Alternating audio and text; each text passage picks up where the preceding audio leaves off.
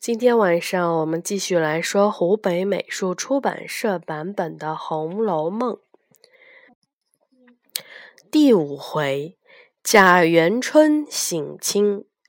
元宵节到了，元妃终于要回家省亲了。这天，贾府上下还在省亲园里挂彩绸，为迎接元妃做最后的准备。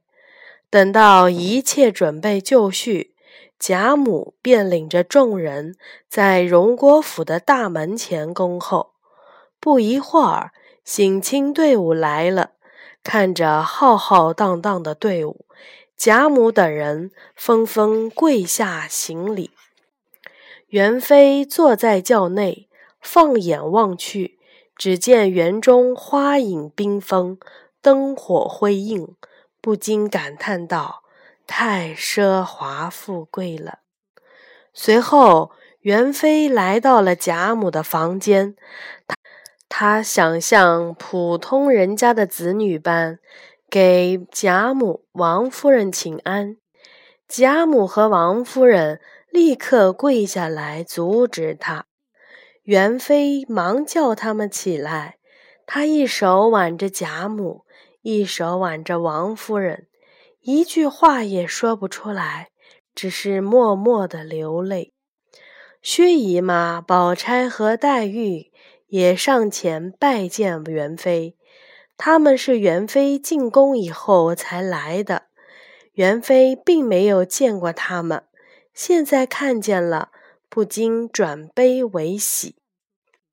元妃笑着吩咐众人坐下谈话，他很久没和亲人团聚了，这次见了面，当然有说不完的话，气氛渐渐的热烈了起来。这时，贾政在帘外向元妃问安，并说：“省亲园中所有的匾联都是宝玉题的。”元妃听了，十分的欣慰，忙叫宝玉进来。见到久别的弟弟，元妃激动得眼泛泪光，抱着宝玉，又摸着他的头说：“比从前长高了不少。”凤姐儿想活跃一下气氛，就向元妃启奏道：“请娘娘起驾游园吧。”元妃听了，就让宝玉领路，和众人一起向省亲园走去。进入园中，众人立刻被亭台楼阁、奇花异草吸引住了。宝玉跟在元妃身边，为她一一解说。来到了正殿，元妃传令大开宴席，还提笔把园题名为大观园，有凤来仪改为潇湘馆，杏帘在望改为婉葛山庄。元妃又命众姐妹围绕题名各作诗一首，宝玉作四首。看了众姐妹的诗。元妃说：“姐妹中，属宝钗、黛玉两位才情最高。宝玉的诗本来就不及宝钗和黛玉，现在还要一口气作四首，不禁急得满头大汗。他绞尽了脑汁，终于写出了三首。黛玉见了，就偷偷对他说。”我帮你做《杏帘在望》这一首吧。宝玉听了，高兴不已。很快，黛玉就把诗写好了。她把纸揉成一团，扔到了宝玉面前。宝玉连忙拾起，加上前面写的三首，四首诗总算写完了。